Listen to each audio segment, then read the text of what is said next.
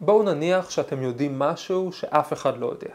שיש אדם בכיר, חשוב, שכולם חושבים שהוא הדבר הלוהט ביותר בעולם, אבל אתם יודעים שבעצם הוא רמאי ושקרן. כמה רחוק הייתם מוכנים ללכת בשביל להוציא את האמת הזאת לאור? כמה סיכונים הייתם יכולים לקחת? האם הייתם עומדים בלחצים? האם זה היה שווה את זה? איך סטודנט בן 19 מפיל את נשיא אוניברסיטת סטנפורד? מי השעה את המדענית מהרווארד שמתמחה בפסיכולוגיה של הרמאות? איך לעצור את הבינה המלאכותית, שהיא הדבר החם הבא בתחום השקרים חסרי הבושה? ובעיקר, האם גם אתם יכולים להציל את העולם מביצת השקר? שלום לכם, תודה שהצטרפתם אליי לפודקאסט המדע מחפש משמעות. אני דוד אייזנברג, אני פרופסור לכימיה בטכניון. בפודקאסט הזה מדברים על עולמם של המדענים, על יצירתיות, על אמת ושקר, על פיתוח הפוטנציאל האישי, והיום נדבר על איך לתקן את השקר שסביבנו. לפני כמה שבועות התפטר מתפקידו נשיא אוניברסיטת סטנפורד בעיצומו של סקנדל על זיוף מתמשך של תוצאות מדעיות. עכשיו, סטנפורד זאת לא עוד אוניברסיטה, אני בטוח ששמעתם עליה, אבל עדיין בתחומי מדע ובעיקר טכנולוגיה זה פשוט אחד המקומות הכי רציניים בעולם לעשות בהם מדע, לגלות בהם תגליות ולהוציא אותן אל הפועל. ונשיא האוניברסיטה הזאת הוא לא איש מנהלה, נשיא האוניברסיטה הזאת הוא מדען דגול בעצמו. אז למה הוא התפטר? כי ב-12 מאמרים שלו התגלו תוצאות מזויפות. תמונות שעובדו בפוטושופ כדי למחוק את כל מה שלא הסתדר, שעובדו בפוטושופ כדי להוסיף את מה שמסתדר. 12 מאמרים על פני זמן של יותר מ-20 שנה, מתוכם כחמישה מאמרים הוא בהם הכותב המוביל, ובעיתונים, בכתבי העת הכי נוצצים שיש, Science, Nature, Cell. אגב, את אחד המאמרים הידועים שלו, את אחת התגליות הגדולות שלו מלפני קצת יותר מעשר שנה, עד היום אף אחד לא הצליח לשחזר, והסתבר שגם במאמר הזה היה כמה תמונות שעברו קצת יותר מדי פוטושופ. ועדת החקירה של האוניברסיטה, שיש להזכיר משרד של עורכי דין, שמאוד מעוניין להגן, להגן על האוניברסיטה מפני כל סוג של תביעה, אז אותה ועדת חקירה קבעה שאכן היו זיופים, טוב, כאילו, היה קשה להסתיר את זה, אבל הפרופסור לא אשם, הסטודנטים שלו אשמים. הוא פשוט לא ידע מה הסטודנטים שלו עשו. הוא, האשמה היחידה שלו, שבגללה הוא באצילות רבה התפטר, זה שהוא לא פעל מספיק מהר כדי לתקן את הטעויות מרגע שנודע לו עליהם. שיהיה ברור, לא פעל מספיק מהר, הכוונה היא שיש מיילים שלו מלפני 22 שנה שאנשים התריעו בפניו על בעיות והוא כתב להם כן אנחנו נפעל, אנחנו נראה מה אנחנו עושים עם זה. אז לא פעל מספיק מהר זה understatement uh, uh, של השנה. ויחד עם זאת יש מאמרים שרק עכשיו מתחילים להוריד מהאינטרנט למרות שכבר שנים ברור שהזיופים האלה פורסמו. איך זה קורה שמנחה לא יודע מה הסטודנטים שלו עושים לכאורה? אני כמובן לא יודע מה היה במקרה של נשיא סטנפורד, אני לא מכיר אותו אישית, אבל יש סיפור שאני מכיר אישית. סיפור שאני מכיר את אחת המשתתפות בו, והיה לי את השיחות עמוקות על הנושא הזה. אני לא אגיד באיזה מדינה זה קרה, עבדתי בהרבה מדינות אז אי אפשר לנחש, אבל אה, אני ערב לכך שאני מביא את הסיפור הזה כפי שאני שמעתי אותו. אה, היה מדען מאוד ידוע, זוכה פרסים, איש מאוד חשוב, שהיו לו שני חוקרים שהוא נתן להם את אותה בעיה. היא מסטרנטית, חוקרת לתואר שני, והוא פוסט-דוקטורנט. והוא, אה, אחרי כמה זמן הוא תיאר להם איך לדעתו צריך, אה, צריכות להיראות התוצאות, מה, מה יקרה, כאילו אם יעשו את זה ככה, זה מה שהם יראו. ואמר להם, קדימה, בהצלחה. ועברו כמה שבועות והם לא הצליחו. והוא התעצבן, הוא אמר להם, מה זאת אומרת? עשיתם, למה זה לא מצליח? אמרו, לא, לא מצליח, לא מצליח, הם מדברים ביניהם. אני שמעתי, שמעתי את הסיפור הזה מהמסטרנטית עצמה. ואז הוא התעצבן, הוא אומר להם, אני רוצה עד יום ראשון הבא בבוקר לראות את התוצאות אצלי. טוב, רצים לעשות, עובדים, היא אומרת, עבדתי קשה כל השבוע מהבוקר עד הלילה, ולא יצא לי, לא יצא לי. ביום ראשון הוא מכנס אותנו, וגם לפוסטוק לא יצא. הוא צועק עלינו, אומר, אתם לא יודעים לעבוד, ככה לא עושים מדע, מה זאת אומרת? אנחנו אמרנו, זה הניסוי, איך לא יוצא לכם? עד יום ראשון הבא, אני רוצה את התוצאות אצלי. טוב, הם הולכים, כל אחד לחדר שלו, ומתחילים לעבוד. היא עובדת שוב שבוע קשה, שוב שבוע מטורף, ושוב לא מצליחה. אבל ביום ראשון, הפוסט-דוק מביא תוצאות. באקסל, גרפים, שנראים בדיוק כמו שהגרפים אמורים להיראות, בדיוק כמו שהפרופסור אמר שהם צריכים להיראות. הפרופסור לא בודק, הוא לא אומר, רגע, איך עשית את זה? האם בדקת הכל? אולי זה לא זה? הוא אומר, יופי, את רואה? ככה צריך לעבוד. היא לא המשיכה באותה מעבדה. כולנו יכולים לנסות לנחש בעצמנו מאיפה אותו פוסט-דוק הביא את אותן תוצאות שלא הצליחו במשך שבועות רבים ופתאום כשנהיה לחץ הצליחו. אבל זה אחד הדברים שמדברים עליו באקדמיה כשאומרים שיכול, שבאיזה אופן המנחה אשם ברמאות של סטודנטים אפילו אם הוא לא יודע על הרמאות הקונקרטית הזאת. הוא יוצר אווירה מסוימת, הוא מראה אם הוא בודק דברים או לא בודק דברים. בכל מקרה, אל תדאגו לנשיא סטנפורד, הוא אמנם התפטר מתפקידו, הוא כבר לא נשיא סטנפורד, הוא עדיין פרופסור במשרה מלאה ועם קביעות באותה אוניברסיטה, אחת הכי מכובדות בעולם. הסיפור הזה הוא לא מצחיק, הסיפור הזה הוא, הוא עצוב, כמה כסף הושקע בחברות שלו, חברות שהוקמו על בסיס התגליות שלו, חלקן כמובן אמיתיות, חלקן לאו דווקא, כמה הבטחות לחולים שהבטיחו לעזור נגד מחלות שקשורות לניוון שרירים ועוד הרבה דברים. כמה זמן של בני אדם, של חוקרים שהתפרסם, שהתבזבז על כיווני סרק. כמה חולים מתו בלי פתרונות אמיתיים. זה סקנדל בחלונות הגבוהים, וכמו שכתוב בגמרא, אם בארזים נפלה שלהבת, מה יעשו אזובי קיר? בעצם, חשבתם פעם על המשפט הזה? הרי אפשר לראות את המשפט הזה בשני אופנים. אפשר לראות אותו באופן הפשוט, או להסתכל בעומק שלו באופן מחתרתי משהו, כמו שאוהבים לפעמים בחסידות. הפירוש הפשוט הוא כזה, אם בארזים נפלה שלהבת, אם העצים הגדולים בוערים, מה יעשו אזובי קיר? לקטנים אין סיכוי. אם לנשיא אוניברסיטת סטנפורד יותר חשוב הקידום האישי, המאמר הנוצץ, הסטארט-אפ החדש, מאשר לעבור על הנתונים לאט לאט עם הדוקטורנטים שלו כדי להסתכל בעצמו על התמונות ולראות שהכל מסתדר ושום פוטושופ לא נכנס שם פנימה, בסדר, אם, אם אצלו זה ככה, אז מה יעשה חוקר זוטר, מסטרנט עני, במדינת עולם שלישי, שעומד תחת לחצים עצומים, האם לפרסם או לחדול?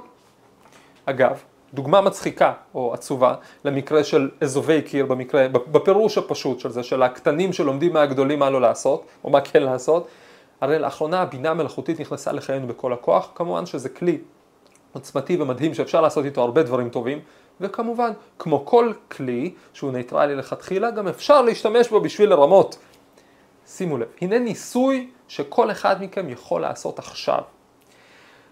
ככה, בהקדמה, אנחנו יודעים שאם אנחנו הולכים לתוכנה של בינה מלאכותית, כמו ChatGPT, ברד של גוגל או הרבה דברים, ואנחנו מבקשים ממנה אה, אה, לענות לנו על שאלות, זה מה שהיא עושה. אז מסתבר שהיא יכולה לעשות הרבה דברים.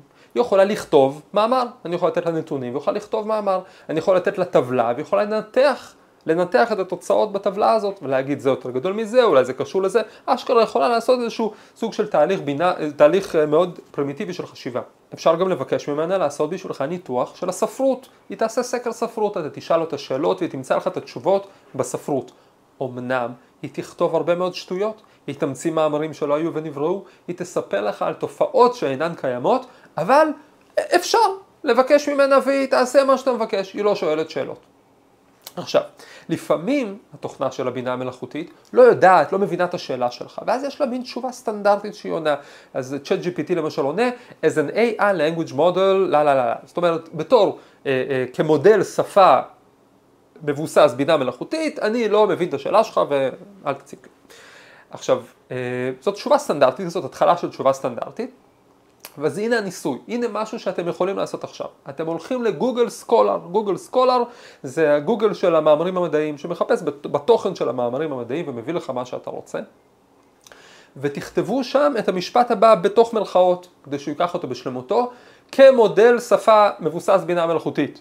זאת אומרת, תכתבו שם את אותה תשובה סטנדרטית של ה-chat GPT, ותראו אם היא במקרה מופיעה בתוך, בגופם של מאמרים מדעיים. עכשיו, על ידי, אפשר לעשות גם מינוס צ'אט GPT כדי לוודא שזה לא מאמרים שעוסקים בתופעת הבינה המלאכותית. אתם תגלו עכשיו עשרות מאמרים שבתוכם מופיעים, מופיעות המילים האלה בתור מודל שפה מבוסס בינה מלאכותית. המאמרים האלה עוסקים ברפואה, בחקלאות, בדיפלומטיה, בכלכלה. לא מאמרים על בינה מלאכותית, אלא מאמרים שמישהו נתן לבינה מלאכותית לכתוב, ואפילו לא טרח, אולי אפילו לנתח את התוצאות ואולי אפילו להמציא להם תוצאות, ואפילו לא טרח להוציא החוצה את המילים האלה שהיה איזה משהו שהבינה המלאכותית לא הבינה, אז היא אמרה שהיא לא מבינה, אבל הוא עשה קופי פייסט להכל ביחד. אין שכל, אין דאגות. הרי זה פשוט מחריד. הסטודנט שכתב לא טרח לקרוא משהו מעתיק. הפרופסור בראש המחקר לא טרח לקרוא מה שהסטודנט נותן לו. העורך של העיתון לא טרח לבדוק מה הוא מפרסם. השופטים של המאמר, אם היו שופטים, לא טרחו להרחיק מעבר לפסקה הראשונה. וזה הפירוש הפשוט של המשפט אם בארזים נפלה שלהבת מה יעשו אזובי קיר. אם העץ הכי גבוה ביער, המדען הדגול מסטנפורד, בוער בשלהבת, הקידום האישי, על חשבון האמת, מה יעשו אזובי קיר? דוקטורנטים מרוסיה, מפקיסטן, ממלזיה, מכל מדינה שהתקצוב המדעי בא לא בשמיים. ואנשים שיאבדו את כל עולמם אם הם לא יפיקו את המאמר שלהם עד לדדליין המסוים. אז באמת בינתיים המאמרים האלה די בשוליים. ונראה לי שאלה שברמה קצת יותר גבוהה גם למדו להעתיק את המשפט הזה, אבל זה כבר פושה בתוכנו, סוג הזה החדש של שקר. אלה אזובי הקיר. אבל בעצם יש משמעות עמוקה הרבה יותר ומעניינת הרבה יותר לביטוי הזה. בשביל להבין את הפירוש השני המחתרתי, נחזור רגע לסיפור של סטנפורד, לפרט אחד מעניין. מי חשף את הסיפור הזה? את הסיפור על הסקנדל במעבדה של נשיא סטנפורד חשף סטודנט בן 19 בסטנפורד בשם תיאו בייקר, כתב בעיתון הסטודנטים העצמאי הלא מתוקצב של האוניברסיטה שרק סטודנטים כותבים בו. איך הוא גילה על הסיפור הזה? הוא גילה בו, הוא גילה עליו באתר שנקרא PubPeer, קיצור של Public Peer Review, או אה, שיפוט עמיתים ציבורי, או שיפוט, ציבור, אה, שיפוט עמיתים על ידי ההמונים. כלומר, זה פורום שמופעל על ידי מתנדבים, שעוסקים בלנתח מאמרים, הם פרסומים של תגליות מדעיות, הם מפרקים אותם לגורמים, מה שנראה להם חשוד. הם דנים בתמונות אם הן לא מזויפות, הם דנים בתוצאות אם הן נראות להם הגיוניות, כל אחד יכול להציע שהמאמר לדיון ולדון בו כאוות נפשו. הדיונים שם הם דיונים רציניים. הם מעלים תרחישים של רמאות והם בוחנים אותם כנגד תרחישים של טעויות אנוש, כנגד תרחישים של סבירות, אפילו אם זאת סבירות נמוכה. הדיונים שם רציניים, כולם מתנדבים, יש שם דמויות בולטות, סטודנטים, פרופסורים, אנשים בעילום שם, אנשים בשמם המלא, וזה מה שהם עושים. לאחרונה כמה מהדמויות הבולטות בקהילת המתנדבים הזו, אגב יש גם אחת אחרת, יש בלוג ידוע בשם Data Colada, הם פרסמו תגלית מטלטלת אחרת, הם פרסמו תגלית שפרופסורית אחת בבית הספר למנהל עסקים של הרווארד, מנהל עסקים בהרווארד, זה ה-MBA הכי ידוע ונוצץ בעולם, פרופסורית אחת, יש איזושהי בעייתיות בפרסומים שלה, הם עברו על סדרה של פרסומים שלה ומצאו שם סדרה של טעויות. רק שיהיה ברור, הפרופסורית הזאת עובדת. בחקר הרמאות, הפסיכולוגיה של הרמאות בפסיכ... בפסיכולוגיה ארגונית. אם מסתכלים על האקסלים שבהם רואים את הנתונים שלה, מה שהיא לא עשתה, זה היא לא מחקה את ההיסטוריה של הגרסה בתוך האקסל. ואם הולכים בתוך האקסל ורואים את הגרסאות הקודמות יותר, רואים סדרה שלמה של שינויים של תוצאות. מתוך הניתוחים שלהם שהם מעמיקים כל אחד מהם ברמה של מאמר אקדמי שלם, מתוך הניתוחים שלהם בבלוג שלהם, הם מראים שיש לה תוצאות שהן פשוט לא ייתכנו מבחינה סטטיסטית, והם יותר נראים כאילו היא המציאה נתונים כדי להתאים לאיזושהי נוסחה, מאשר התאימה נוסחה לתוך, לתוצאות. הם פרסמו את הדאטה שלהם, הדאטה שלהם מגובה, מסודר, משכנע מאוד, הדאטה שלהם עבר לאוניברסיטת הרווארד שחקרה את זה בעצמה והשעתה אותה. עכשיו הפרופסורית הזאת אסור לה להיכנס להרווארד והתגובה שלה הייתה כמובן תגובה סבירה ביותר. היא תבעה את בעלי הבלוג על דיבה, על סכום של 25 מיליון דולר, שזה סכום עתק. כמובן לא חושב שהיא תנצח, אבל uh, כמו שהיה מישהו שאמר שהעונש uh, הוא... Uh, התהליך המשפטי הוא בעצמו העונש. זאת אומרת, תהליך משפטי ארוך שיעלה מאות אלפי דולרים, זה קשה. גם מה שהכי מצחיק אותי, מין פרט קטן שהכי מצחיק אותי בסיפור הזה, יש לפרופסורית הזאת ספר שנקרא Rebel Talent, כישרון למרד או מורדת כישרונית, וכותרת המשנה של, של הספר הזה היא למה זה משתלם לשבור את הכללים כדי להצליח בעבודה ובחיים. גברתי, אולי לא את כל הכללים משתלם לשבור. רק אומר. בואו נתבונן רגע באנשים האלה. האנשים שמפרסמים את התגליות האלה. חלק עושים את זה כחלק מהעבודה שלהם, זה המקצוע שלהם ומשלמים להם על זה. למשל, אחד בשם אורי סימונסון, הוא אה, פרופסור בברצלונה ובארצות הברית, במקור הוא מצ'ילה, הוא ממש חוקר בתחום שיפור הדיוק והאמינות במדעי החברה. אגב, הוא אחד, הוא זה שטבע את הביטוי P-Hacking, לתיאור אה, שיטות, אה, פרקטיקות סטטיסטיות פסולות במדעי החברה. אבל מלבד אנשים כמוהו, רוב הפעילים בקהילה עושים את זה ללא תמורה כספית, על חשבון זמנם הפרטי, ללא תרומה לקריירה שלהם, זה לא משהו שהם יכולים לכתוב בקורות החיים שלהם, פסלתי ככה וככה מאמרים, חבל שלא, היה כדאי שזה יהיה חלק מהנורמות בתחום, אבל כרגע לא. למרות שמדובר בניתוחים מפורטים, עמוקים, שלוקחים להם הרבה זמן לכתוב ולגבות וכולי, גם כדי להתגונן מתביעות דיבה, עדיין הם מקבלים רדיפות, אני עוקב אחרי חלקם ברשתות, הם נרדפים על ידי עורכים, על ידי מדענים, על ידי צוותים של אוניברסיטה, על ידי צוותים משפטיים, על ידי, כן אמרתי, הפרופסורים עצמם.